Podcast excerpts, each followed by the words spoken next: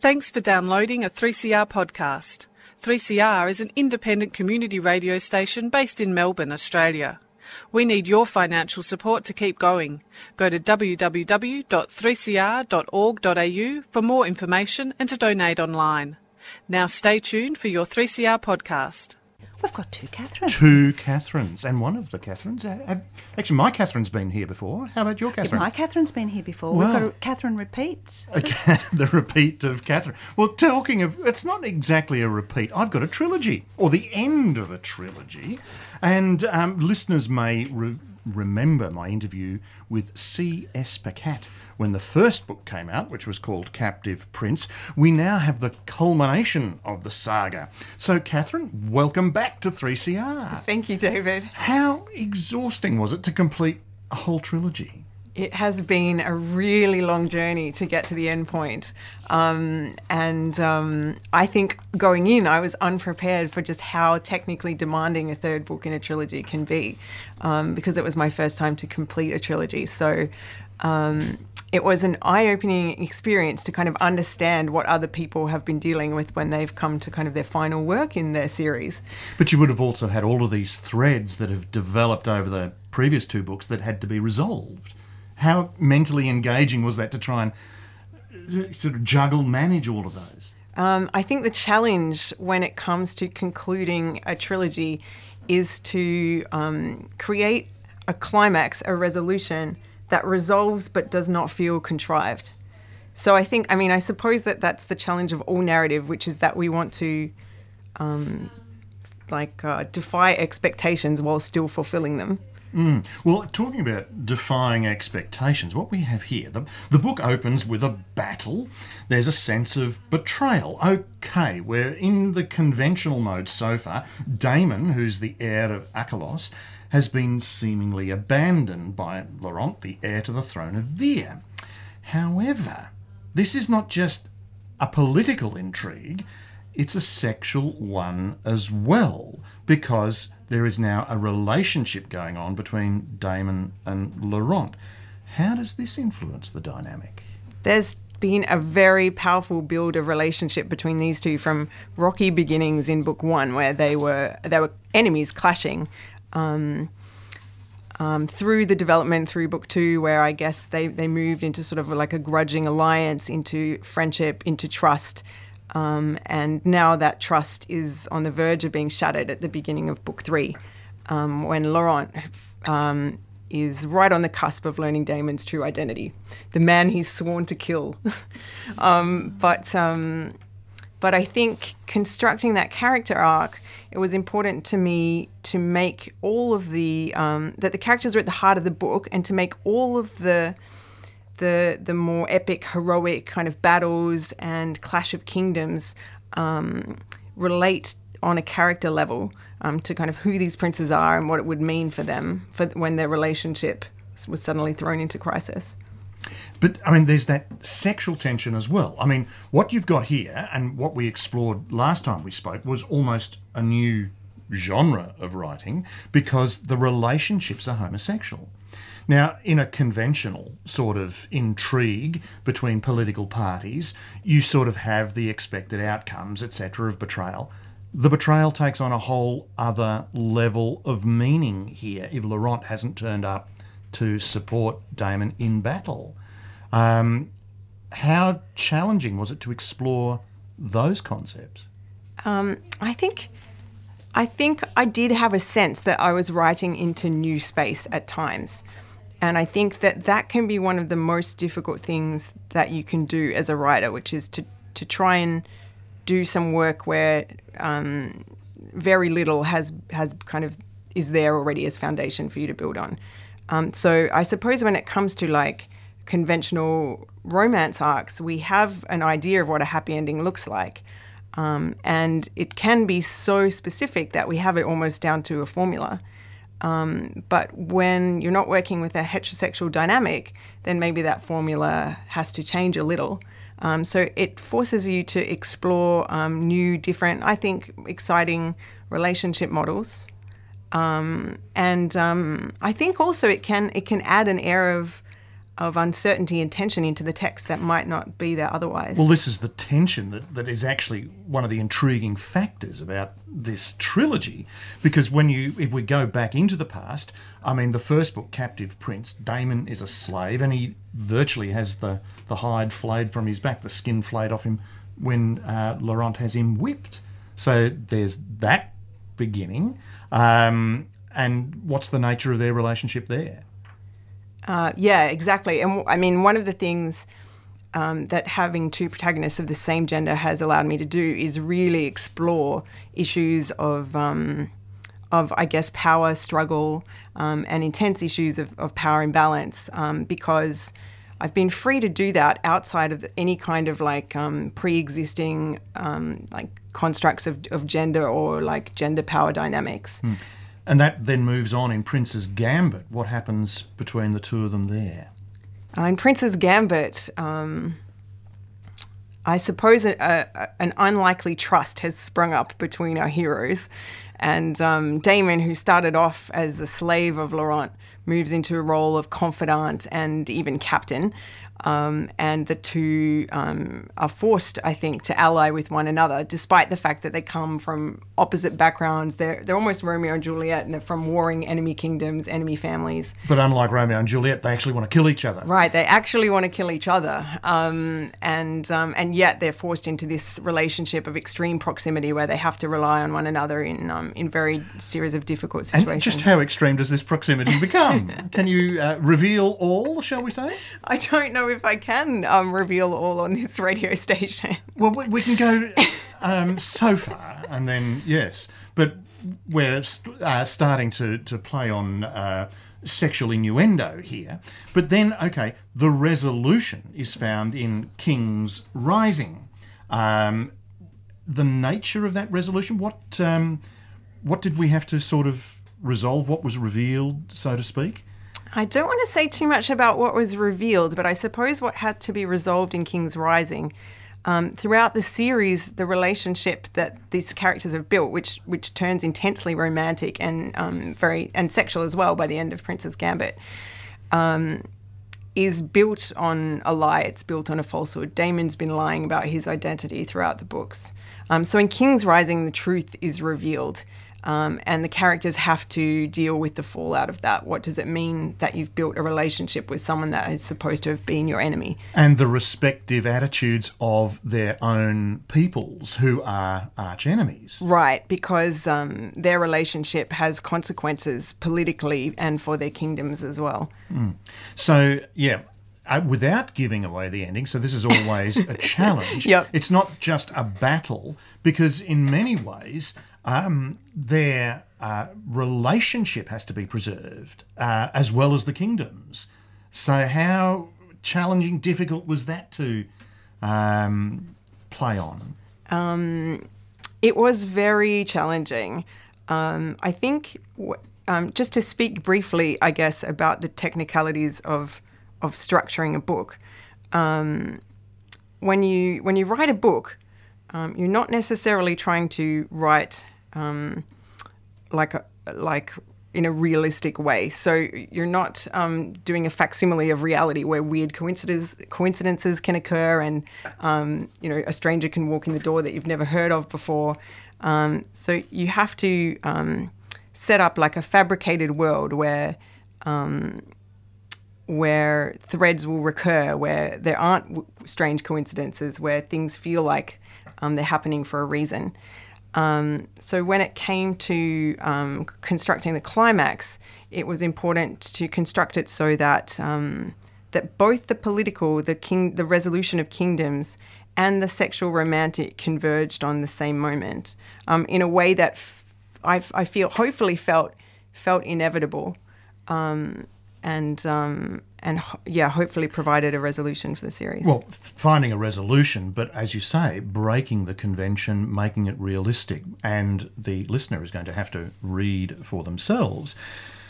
Slightly deviating here, then, uh, the book started as a blog, and you've got an amazing series of pages at the end uh, in your acknowledgements uh, to all the uh, email nom de plumes of, of the people. what was going on there? I re- uh, I really like that um, that the the acknowledgements is something that a lot of people are picking up on. So the Captive Prince started off its life as an online serial, and it ran as an online serial for about three years. Um, and during that time, it kind of grew in popularity from about six re- readers um, to tens of thousands of readers who would turn up every time that a chapter was posted. Um, and at the end of that time. It moved from that space into kind of the publication space. I was pr- approached by an agent, and we ended up selling the book. What has that done then to the nature of the readership? Your initial readers, but now in hard form, publishing, conventional. Um, the nature of the readership, do you know anything about them and what, what's changed or developed there? Um, the early readership of Captive Prince, and the reason why I list that long list of names at the end of the acknowledgements um, was so important to me. They supported the, the work um, when it was in its you know its earliest kind of incarnation, um, and they've been here all along the, the, whole journey. So they've been right to the end. Um, I think because the early readership were encountering the books online, um, they were a readership that was perhaps a little bit more familiar with the kind of very intense um, very uninhibited writing that can come out of the online space. Um, I think now that the book has achieved mainstream publication, um, and um, there's, there's, not necessarily anything exactly like it in the conventional publishing landscape. Um, the a, a, wider, more mainstream audience is really enjoying it, finding it, um, finding it intense and fresh, but is also a little bit unsure of, of what it is. I know that, for example, it, it's being published as a different genre in every country that it's being published in. Um, but have you had to make any compromises now that it's gone into a, a hard form? Um, I think I have. It's not that I've had to make any compromises per se. I think um, like Penguin picked the book up because they really liked it as it was. So they gave me a lot of creative freedom with the third book. Um, I think what's been important for me is um, to make sure that I keep in my mind that same sense of creative freedom that I felt when I was writing anonymously, where I, I honestly felt that I could write anything because um, there was no, no one, no, it felt as though no one was watching, and therefore I was free to do whatever I wanted. Um, this time, I know this book is destined for commercial publication. So um, that was the kind of pressure I had to set to one side and try and look back to that, that original spark that I had. So there are personal challenges, therefore. Yeah, absolutely. Well. Yes. Well, unfortunately, we haven't got time necessarily to explore those. But just one quick question before we move on to the other, Catherine. What next? If this is the completion of a trilogy, what next? What genre? What form? Um, so my next series is actually a young adult series. Um, I should say, as I say that, that Captive Prince is emphatically not young adult. this is an adult series. um, but um, the next series, I guess, what it will have in common with Captive Prince is it's also set in a fantasy landscape. It has a very diverse cast, which is something that is very important to me as a writer. Um, and um, it also is has a lot of like quite intense character relationships as well. Excellent. So, the third book in the trilogy, King's Rising by C.S. Pacat. Jan. Wow, I'm, I'm interested to know just what uh, sexual combina- combinations are going to be put in there as a young adult book. Whew. Okay, well, do you watch the tennis? There's been lots on and even behind the scenes with the possible corruption involved with betting. That's not what Kathryn Ledson's book is about. Her book is called Grand Slam, but it isn't really a sport book either. Catherine, welcome back to 3CR. Now, how you. would you describe it? Espionage, crime, romance, or humour? All of the above. Am I allowed to have that? Why not? The other Catherine had every genre Exactly. possible for hers. Where does Grand Slam take place? It's set in Melbourne around the Australian Open tennis. Now, you seem to know quite a bit about the Rod Laver Arena. Yes. You're, eh, do they really have a tennis players' cafe? Yes, it's called the Players Cafe. I inspected it thoroughly Ooh. a couple of years ago, actually. Yes. Did you get into the change room? I did. I went on a public tour, and the poor girl who took the tour with these uh, all the backpackers, probably six people, I grilled her. I grilled her about every aspect. She was very suspicious. I think she was going to call the police, but I wanted to know which locker does the number one seed use, and is it always that locker? that kind of thing, you know. She was very concerned. Well, we're going to move from Rod Laver Tennis Centre to um, the Western Australian coastline to espionage. There's an oil rig explosion caused by a cyclone. Yes. Perhaps. Sounds weird. And it's requiring the team to investigate. Yes. Who's the team? Oh, well, the team is led by the perfect Jack Jones. And uh, he he's, uh, a, you know, millionaire, a bit of a Batman type, you know. He's a, a wealthy guy, lives in Brighton, and he's a former special ops kind of guy. And he's got these other people, other, other special ops people working for him to go around Melbourne and just quietly deal with uh, baddies. So, what has this got to do with the tennis? Well, the um, Diga Oil, who who our hero, our heroine works for, is the major sponsor of the tennis, and um, Jack Jones is also, and his, his team of vigilantes, they're also involved with uh, Diga Oil Company, and uh, so they are on the case to try and find out. Um, who is blown up this oil rig because the public's outraged. Absolutely. And not only that, the uh, Emilio Mendez, who is the number one Spanish background, but Australian, Yes. Aussie, Aussie, Aussie, Yes. all of this, um, he's worried about his sponsorship. He wants to give up his sponsorship. He doesn't like having this sponsorship and all of this No. angst against him. He doesn't want the public to be angry with him, and he wants to cut ties with Diga Oil, who's the major sponsor. I think I forgot to say that the major sponsor of the tennis, um, and so it's very worrying, very worrying. Everyone's losing sleep. So, Diga Oil, Mm. they send one of their workers there to placate Yes, Emilio yes, Mendez. that's And that brings in our heroine. Yes. And this is the third book about. See, we can all do trilogies, can't we? This is our third book about Erica Jewell. it is. Yes, hapless heroine Erica. So, Jewell. what is her job?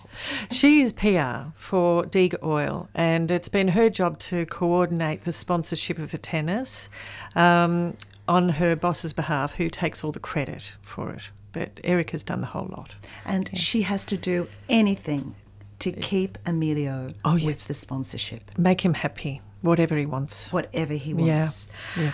Well, this is interesting, isn't it? Now, Emilio actually takes a fancy to um, Erica. Yes, she's a bit older than him, and he has mother issues. I think you know. Um, so he quite he. I think he falls in love with someone new every week, and so this week it's Erica. Yeah. And then now she's sort of made into this wag, the Yeah. wife and girlfriend. and well, look, how about we hear a little bit about this? Because you know he he, he wants her around, Yes. and he even wants her to pass the soap in the shower. Yes, he does. I'll read this little bit out. Emilio's um, Eric is waiting for Emilio in his hotel suite in this little scene, and he's been very angry with her. So he's uh, calling out. She hears him calling out from the bathroom, and we go from there.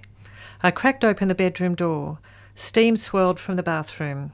Teresa's not here, Emilio, just me. Ah, mi amor, bring me a new soap. I should just add that Emilio calls her Emily. Um, I don't really think I shouldn't. You have seen a naked man, no? Um, maybe you have not, he laughed. Come, Emily, I do not have time for the games. I walked across the bedroom and stood at the bathroom door, face angled to the ceiling, trying to see in my peripheral vision where the soap might be. Emilio sang in Spanish. He had quite a good voice. The vanity was to my left. There'd be soap somewhere there, short for sure. But of course, behind the vanity was a mirror, mostly steamed over, except for one small patch around the power point, and in that patch I could see Emilio's gorgeous bottom. I stared at it, watching the muscles flex with his hair washing action. It was mesmerising, and I was so fixed on the vision that when he turned suddenly, I kept staring into the mirror. Ah, Carida, you have found the soap, yes? Still, it took me a few moments to v- divert my stare and continue the search for the soap, the search that had not yet begun. A spare soap was there and I picked it up. I turned, keeping my gaze at eye level. Emilio smiled at me through the glass. He opened the shower door and leaned out of it. I held his eyes and fixed a small smile on my face. Here you are. Can you unwrap? It has paper. Oh, yes. I looked down at the soap in my hand, and beyond that, my eyes snapped up and I unwrapped the soap without looking. Emilio reached out and stroked my cheek with a wet finger. I think we would both fit in this shower. He gave me a wink. I gritted my teeth, stretched my smile a little wider. Here's the soap. I handed it to him. As you can see, I am very forgiving, especially with you, my darling Emilita. He opened the door wider. Eyes north. Erica, eyes north. I'd better let you get ready. I looked down at my watch. Whoops, looked down. I turned, walked quickly from the bathroom and bedroom, fanning my face, and there, waiting with Teresa by the window, was Sharon Stone. Yes, well, Sharon Stone is a, a, a wonderful woman who's part of the team. She's um, super duper, this Sharon Stone. She's very but annoying. Emilio sound pretty good too, I must say. So, um, but but uh, uh, um, Erica, who's called Emily by uh, Emilio, it all makes sense in the book. um, uh, she's actually not that keen. Well, she she's she has to ah, fan away because she has another love interest. Yes, she does. Yes, the perfect Jack Jones, referred to earlier, who Yes. you know is just out of reach somehow. He's he holds her at an, an emotional arm's length. Well, now back to the tennis. Yes. Okay, we have Emilio and we have the major his major contestant, Yes. Vladimir Vavilov. Yes. There are rumours that his family has connections with the Russian mafia. Yes. So, what happens at the tennis luncheon? Yes, well, Russians, these strange Russian people keep popping up everywhere. Even after the explosion at the oil rig, there were three Russian fishermen found floating in the debris. So it's very suspicious, but there is um, a heist at the tennis, at the lunch, the charity lunch, uh, where all kinds of things happen. People come running in with guns. Things are stolen, including something of The Erica's. lucky amulet that, A that he can't play without. Yes, yes. Well, thankfully, Jack Jones and his team Yes. are all around, and but uh, Erica Jewell kind of has another life outside all of this daredevilness. She has a house that she's renovating in Richmond. Yes. So she has to go home and live with her parents. Yes, well, Jack Jones didn't offer a room at his house. Mm, No, but uh, she notices that, well, her parents, she has to do all those ordinary things like buy prunes and Tim Yes. Tams. But why does she go to church with them? Well, I think she feels she needs to make amends with God because she's been doing a few bit of lying and she's a bit worried and she thinks God might be able to help her find Emilio's missing lucky charm as well. So we have all of this. There are kidnappings, uh, stolen guns, death threats, shootings, arson, nearly being run over by a car and a train, and that's just ha- what happened to Erica. um, is there a relationship between all of these happenings and a past case Erica and Jack worked on? Yes, well, Erica suspects that um, the very, very evil Shane McGann from the first book, Rough Diamond, uh, he may be organising his mates to do a bit of payback. He's now in jail because of, of Erica and Jack. Well, we first met them, uh, and we also learn about how uh, Erica met Jack in the first book, Rough Diamond. So this is the third book, and is there a fourth for Erica? I think so. I think actually Jack will need to go to New York to, to deal with the pain of his loss, you know, his Ah, parents and wife in sept- on September 11. So, who said tennis was just a sport? Just as this book is more than just a crime story. Look, uh, one question. There's a, a book, a, a bit in here about a popular fashion where uh, tennis. Oh, yes. um, Tennis players wear wrists not on their wear watches, not on their wrists, but on their knuckles. Yes. Have you seen that in all the big posters of tennis players promoting Rolexes and all the posh brands? They wear them across their knuckles, the watches. It's very strange. Erica notices this. Yes, she as does. well. As, as, as well as you may have. Kathryn Ledson, who's uh, author of um, Grand Slam. Uh, both our Catherines were talking previously about a conference they were both at, the uh, Romance Writers Conference Hmm. last year. Yes. I think uh, one Catherine was the guest speaker. Is that correct? Um, I did a brief keynote uh, at the Romance Writers Conference. That's right. And what do you think you learnt from the romance writers, Catherine? Well, I learned never ever organise a romance conference again because I'm still recovering from the work involved. Is that because there was so much romance behind the Oh, it scenes? was or very not? romantic. It was uh, no, it was all business. Um, it's brilliant. The conference, Romance Writers Conference, is an amazing forum for any writer, not just romance writers, uh, for for learning the craft and networking. It's fantastic. Yeah, So, how many people would have been at this conference? over three hundred. Over 300 attend the core conference. Actually, we had to, had to cut the numbers off. I think it was 380 came to ours in Melbourne, but we could only take so many. We could have fitted a lot more in. I mean, we could have, a lot more wanted to come. Yeah. And it's the background, you know, or where all romances come from. It's you were saying there were scientists. and- Oh, yes, uh, they're ma- mostly women, the romance writers, but women who have given up their, their careers, um, you know, as vets and doctors and marine biologists to write romance novels. Well, you gave up your career too because you're in the corporate world. Yes, I'm so sad to not be in the corporate world anymore. What about you? Cecily? Um, I'm a geologist by training,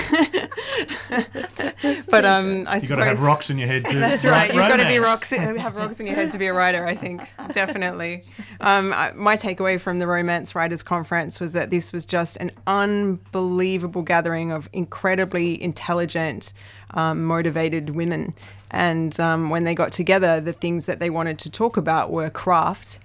Um, and you know there were guests from all over to teach aspects of craft um, and even really esoteric aspects of craft there might be a fencing master to teach like the fine arts of, of sword fighting Because or whatever there- there's a lot of discipline actually needed to write good romance. right exactly yeah and the other thing they wanted to talk craft and they wanted to talk business and um, just an unbelievable yeah um, talent pool level of experience and intelligence amongst these women yeah. How did you choose the people to come along and speak? Uh, well, we put the call out. A lot of people put their hand up, and, and uh, you know, we, we kind of put it out to tender. You know, who, and people put their, their offerings in, and, and we said yes or no to the, the workshop offerings. Right. Yeah. Yeah.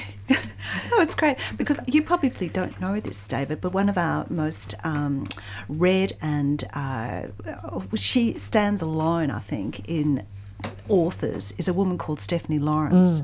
Have you have you heard of her? I've heard of her. I don't She if I've read is anything. enormous, basically selling romance all through um, New York, bestseller constantly up there.